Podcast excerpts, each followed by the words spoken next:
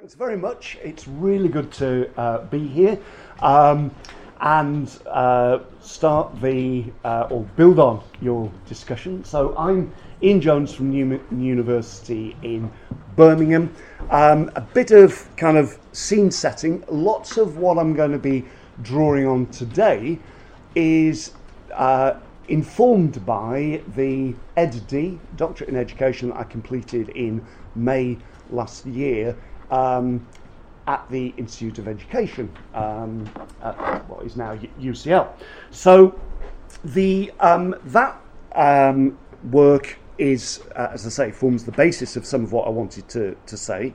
And the, um, but I thought in terms of setting the scene, it might be relevant to also say that I've been at Newman since 2008. I teach um, education studies, so I teach work with, learn from uh, undergraduate, uh, masters, and uh, doctoral students. Prior to that, I worked at the University of Salford in a role that combined education development, coordinating widening participation, and before that, worked in FE as an access to HE coordinator. Now, that isn't just kind of autobiography for, for the sake of it. I think it's important for me to emphasise because it shaped my positions that I took in my research and it's influenced some of what I'm going to say now in terms of what widening participation is, what it was, and what it could be. Because the core of my argument is widening participation, a bit like comfort breaks, has multiple meanings. It can, it uh, uh, can mean all sorts of different things. Um, okay, so. Uh, sorry, I've lowered the tone. Um, the the uh, and and this has been taped. The um, the, the, the, presentation has got uh, four parts to it. I want to talk about my argument, um, and I want to talk about the research problem. I want to talk about the methods in the research, the dilemmas that came through that uh, research, and why narratives, which were a key element of that, why those narratives matter, and particularly why they matter for teaching and learning. So this comes back to, to my particular uh, position. So, two slides in terms of my uh, focus and argument. So, I'm, wanting to highlight the tensions and debates in the framing of widening participation and what I'm particularly drawing on today were interviews I did with 15 policy actors. Seven of those were national policy actors, and eight were from within the institution, the institution where I work, and I'll say a little bit more about that um, shortly. My argument is that widening participation and transition are not simply problems to be managed, but are dilemmas to be problematized. So in my thesis, I was drawing on the work of Carol Bacchi and her idea of what is the problem represented to be. So her argument, as I understand it, is that the problem of widening participation is one that is created, um, and that is you'll see me making reference to that in terms of the uh, the narratives. What I came up with is a typology, and I'm going to draw on some uh, examples uh, from that. And the typology was framed in terms of what I called restricted, reformist, and extended narratives. And I'll illustrate these with examples. And so the argument linked to the warm up exercise that, that Kate did was that widening participation, my argument is, has a contested meanings.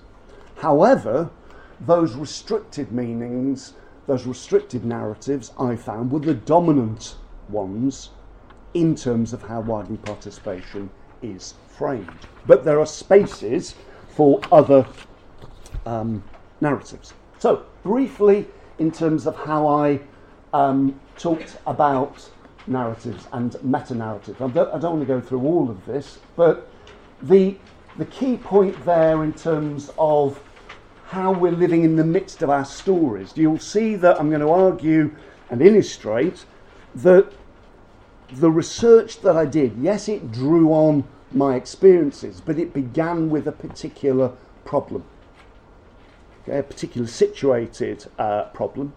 But what I was interested in was, and continue to be interested in, is, is there space for other ways of, think, of thinking about widening participation? And here's, we've got the, the notion of small m meta narratives, and we could discuss this further. But briefly, before I get to this example, my thinking in the research was influenced by the work of Jane Miller, that I know Penny Jane Burke refers to in her research and draws on this idea of the autobiography of the question. So I talked about my own autobiography briefly. Where did the research question come from? And what's the relations between practice and theory? And hopefully I'll illustrate this. But also Dorothy Smith's work in institutional ethnography, this idea of an entry and a standpoint. So I took a particular position um, and I entered the research in 2010 with a particular uh, problem. What was that problem? The problem, which was actually within a meeting, a meeting I took part in, an annual meeting an annual meeting that is about the preparation of what was our access agreement. So this is the production of um, the access agreement in which um, I was a participant um, in that. But what, from my perspective, and I'm, ev- I'm very clear that this is one perspective, there are others uh, represented there at the, that particular meeting and throughout discussions. From my perspective, there was a, a sense of policy amnesia. This idea of policy amnesia, my supervisor on my doctorate was Professor Anne Hodgson. She and others, in terms of this idea, was related to 14 to 19 policy. And what they argued was evident in 14 to 19 policy, but I'm saying is also evident in widening participation, was a sense that I was participating in that meeting, and my sense was that there wasn't a, a history, a memory of what had gone before. And particularly, not a memory about the possibilities of widening participation. Why did that matter? Well, it mattered on a sort of a number of um, levels, but in terms of how the policy was framed, it mattered. Okay, so it was defining the parameters of the policy, and what it was doing was marginalising I would argue, other possibilities of what widening participation could be.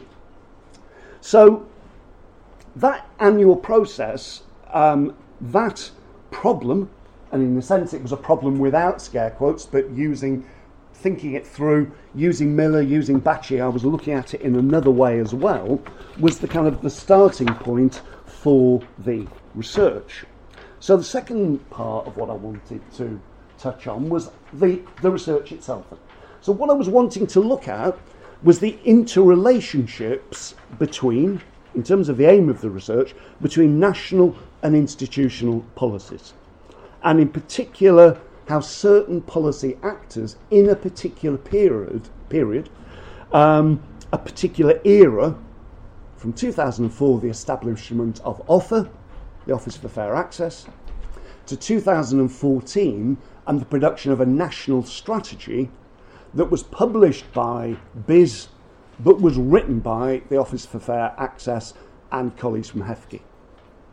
So that was the, the how that wasn't sort of random, just neat in terms of 10 years. It was framed in that particular, uh, in that particular way. The methods that I used, um, 15 uh, semi-structured interviews, um, within that of purposive sampling, the, the seven national policy actors represented key national organisations. The eight institutional policy actors were subdivided into three. The first group was senior managers, the second were cross institutional managers contributing to the access agreement, and the third group were heads of academic departments. So, what I was interested in were the different ways in which those groups were interpreting this annual request to uh, produce a uh, access agreement. And it's, and it's that in particular that I wanted to, to talk about today. But the research diary I kept was also situating myself in, in this particular research throughout. So, given today's theme, narratives, my brief examples in terms of my take, in those interviews, what was I wanting to do? Well, it was an interpretation of how specific stories were told by those policy actors. That they were kind of characters representing particular uh, values and particular priorities. But there was this tension between policy as clear and as fixed and drawing on Ball, and this idea of policy as contested and in flux. So I went into the research with that sense. I teach in teaching education studies, you know, I teach social policy modules, so I, that literature was one that I was um, uh, familiar with. But it was that tension that I was actually um, interested in. So, briefly, in terms of how does that link to Bacchi and problematization, it's this idea that the policy problem was produced and created in these interviews. So that was what I was interested in. I was interested in what what was present and actually what was also absent from those interviews. So, what was said and what was absent, and I'm going to move on and talk about those interviews themselves. Um, secondly, linked to the idea of narrative, interrelated, the idea of narratives and institutional ethnography. So, I made mention of Dorothy Smith. So, an interesting idea, I think, from Bonnie Slade, talking about institutional eth- ethnography, beginning with a disjuncture between lived experiences and wider social processes. It was a disjuncture for me between my sense of what widening participation was and how it was represented in guidance to the institution and actually in the texts that the institution was produced. Uh, produced. So, what the interviews were designed to do the interviews in 2014 was I was wanting to learn from, as it says there, what individuals do, how they work with texts, and how in turn their position might be regulated by organisational processes. So it's this idea that, as I understand institutional ethnography, that yes, we can look at uh, lived experiences, but in, place those in a wider um, set of contexts as well. Okay, so um, part three out of four dilemmas. What were the um, and the narratives themselves? The this was both immediately in the thesis and as I've thought about it over the last year, questions that I've asked myself is whether those discourses and narratives of widened participation are they in contradiction with one another. So, this idea that it's about recruitment, it's about particular forms of outreach, is it even about teaching? Are they contradictory or is it that they're just contested? If they are contested, what are they? And from my position, what I'm interested in, um, given my role now, is the implications for teaching and learning. And I just wanted to kind of take us through um, examples, and this relates to the to the narratives. So I talked at the beginning about this idea of restricted and reformist. So what I what did I find from the uh, the interviews? In terms of the interviews with the national policy actors, six out of the seven took place within two miles of here. Now, they took place in a range of uh, buildings within uh, two miles of of here. And in one of those interviews, um, there was very much a sense of stability and compliance was being emphasized. Particular notions of marketisation and support were being um, threaded through the interview. So, what I was interested in is what was not only what was present, but what was absent from those narratives what, what I realised halfway through an hour, 15 minute interview, when the person was offering their particular position, I thought, I've heard this before. Where have I heard this before? And I realised that it was actually in a press release by that organisation, so that that person, given their role, was very clearly on message in emphasising a particular um, narrative. That was a national policy actor. By, contra- by contrast, one of the institutional policy uh, actors drew on the implications of compliance. He was a head of an academic department, or is, um, and the memories of particular texts that I referred to earlier helped to shape um, their thinking. But before I talk about the institution, I just want to give a couple of examples more about the, the national policy actors. So, very much this idea of stability, a particular idea around responsibility in the narrative, a particular idea of what student success meant. And assertions about widening participation being a partnership, well, yes, but differences of power within that partnership, those partnerships, were not considered. By contrast, another of the national policy actors, given their role, and this was interesting because it linked to, for me to these ideas around memory, they were and what I perhaps haven't said was in terms of what they said, it's not just what they said, it's how they said it. So it's the affective dimension. And this came through very, very clearly, was their, um, their memory. So they weren't talking about a contemporary, some of the interviews were very much about contemporary issues. This person was drawing on their, their memory of something that had happened um, earlier in their, in their role. They was not a different role, it was in the role they were in, but it was about how access to HE was framed in terms of widening participation. And again, my position as a researcher was relevant here because that was my, in FE, I was a, an access to HE coordinator working with a couple of other colleagues um, in, in Northamptonshire. So, so when, in first phase of my career, if we want to talk about that way.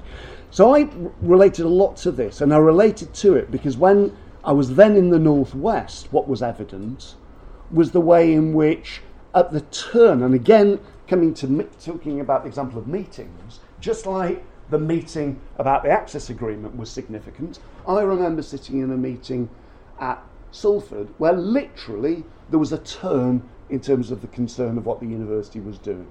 So, with partnerships for progression and what was the other which preceded Aimhigher, the, the, what the university had previously done in terms of access to HE, it literally moved its um, priorities. So that adults who became, in many ways, more marginal in that institution as well to, to what the institution was, was doing. And that was what was emphasised in the narrative of this second interview.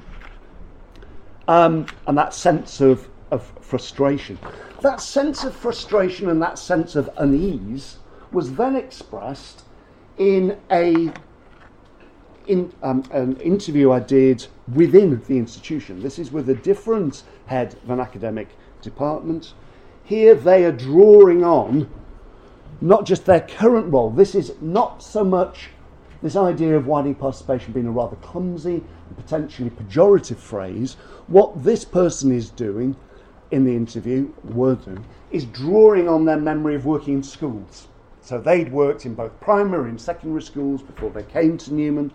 They now been at Newman for approximately 20 years, but this was their perspective. I don't like the phrase widening participation. I understand it, I understand its motivations and its motives, but it's not, and they hesitated, a very attractive phrase. Now, for me, what was interesting is, as I've said here, is I think that that was a powerful condemnation of a particular form of widening participation, and actually a particular interpretation of raising aspirations, because I think that strand itself is, means many different things. It was a critique in a memory, as I've said there, of particular form of aspiration raising. But, and we can discuss this, it, I think, represents what for many is the dominant narrative of widening participation, um, and not what I think is is an interpretation of the phrase. But nevertheless, it it um, when I did these interviews in 2014, and still I think that that is perhaps a, a, a dominant view. So, where where does that leave us, and what other spaces are there? And this is my kind of final um, uh, set of reflections and thoughts. Um, the this is not the same person who I, who I was just referring to, but this is another um, head of department who was also troubled and continues to be troubled, as I do, by a view of students as a deficit. They, this is, those are direct quotations. Um, how do we raise this view of students as a deficit? Actually, many have a fantastic range of experience which we need to capture in positive and constructive ways. They are saying to do that, I think we've got to have a different model of the relationship between the institution and the students. And I think for me, and I'll thread through now some examples and come back to some key ideas, I think that this is, um, this is key. Why it's key is for me, this places teaching and learning this places curriculum, this places pedagogy at the heart of what widening participation is. It means that we've got a, we have a multiple view of students, the complexity of that, and the whole the, the, the labels around widening participation student, I think itself is, is you know problematic, and we need to unpack that. We need to to think about that. Um, and in a related way, then, why does this provide potentially a starting point for this idea that in my thesis about extended small m meta narratives? This, um, these ideas here relate to a journal article by Gale and Parker about transition, where they talk about three different, they have a typology of three different types of transition. And I think the link to, to, to, my research is this is, isn't about individuals or groups adapting to institutions or the incorporation of them into the culture of an institution. It may offer an entry or starting point into reviewing or reframing teaching practices within institutions. Now, Chris and I were just very briefly talking about definitions. I think that, and giving examples of different institutions. What I recognise is that position, I can take that position in the institution that I'm in, I can take that position in the role that I'm in. A question for discussion is that in an institution such as Newman, with approximately three and a half thousand students, um, why does that? Why am I mentioning that in terms of size, in terms of its relevance? In terms of 90% of the students being, uh, being local, not living on campus, with them being from the first generation, if not the first in their family, we've got a scope in terms of teaching and learning practices and methods, and certainly in our subject we have an approach which allows that those ideas to be woven through the curriculum. A question I was asked in, the, in, in my Viva uh, a year ago was something around, well, you know, is this some, I'm not arguing that this is generalizable, but I'm arguing that this was particular to, to my position um, and, and others I work with, and we discuss whether that this is relevant uh, and how it relates to others. I, I just want to give a, an example. So that is a sort of this is a in a sense a sort of an aspiration and a starting point in curriculum design. And so you may say, okay, how does this work in practice? The um, I've been involved working with, working alongside um, three students, and I'm one of four uh, lecturers who were involved in an initial project, which was part of a university wide initiative called Students as Partners. Um, the students who were involved and were working with us were three female students. Uh, they were three students who self defined themselves as being working class. They were three students who were all Muslim, but they themselves came from very different positions in terms of their faith. And that itself had relevance for their perceptions to do with the curriculum. The, I, I talked right at the beginning about the, uh, the critical, I didn't call it actually, a critical event in terms of that meeting. This project began in a teaching session that I did um, in something like 2013, where at break, one of those students expressed a concern not so much about what she was taught, but how other students were engaging with the discussions. And that provided a kind of a starting point for us building on and thinking about, well, what can we do about this? How can we respond? And the institution's funding allowed us to do something which, in one sense, was a time bound project where they were interested in enriching the curriculum. They came up with a set of recommendations. They used a set of methods where, where our role was to advise the students, support them, support the students. They led the, the particular project. This was not credit bearing, but it's something that informed and continues to inform the curriculum. And the, the recommendations that they came up with, ooh, those recommendations there in, two, in the summer of 2014 were ones that are as relevant to us now. We still um, are ourselves drawing on this project. When I say ourselves, I'm talking about myself and colleagues, but we're also in contact still with these students. They graduated um, three, four years ago. Um, they're working either as teachers, they're working in a PRU, they're working as TAs. They're still in contact with us, but this is something that we are using in our own curriculum development to be thinking about the ways of um, developing what we're actually doing. So those had had um, an immediate, and I would argue they still have resonance uh, for us. So how, if we kind of zooming in on that particular example of practice, if I finish by kind of zooming out and placing this in the, the wider context of my argument, these are two quotations from Pat Davies and others. And although that's from 1997, I'm going to argue that this and the other quotation I'm going to finish with have still got contemporary relevance. So, um, what is being argued here. The contestations about what can be said and thought about HE, who can speak, when, where, and with what authority, who has the power to translate arguments into practice, and determine the shape, size, and axis of HE is key. But more than that, there's a, quotation to finish on from Peadar Shanahan. Um, about ways of thinking about access. And I think that this, when written in 97, referred to access to HE. I still would argue this has relevance to our discussions today. The question of access, he argued, must be inverted. It's not only a question of access into universities, it's a question of the access of universities into the knowledge of those who've traditionally been excluded. So for me, that's why and again, appreciate that I'm coming from a particular position. That's why I would argue that these narratives have got implications for teaching and learning and pedagogy, as well as other aspects of learning participation.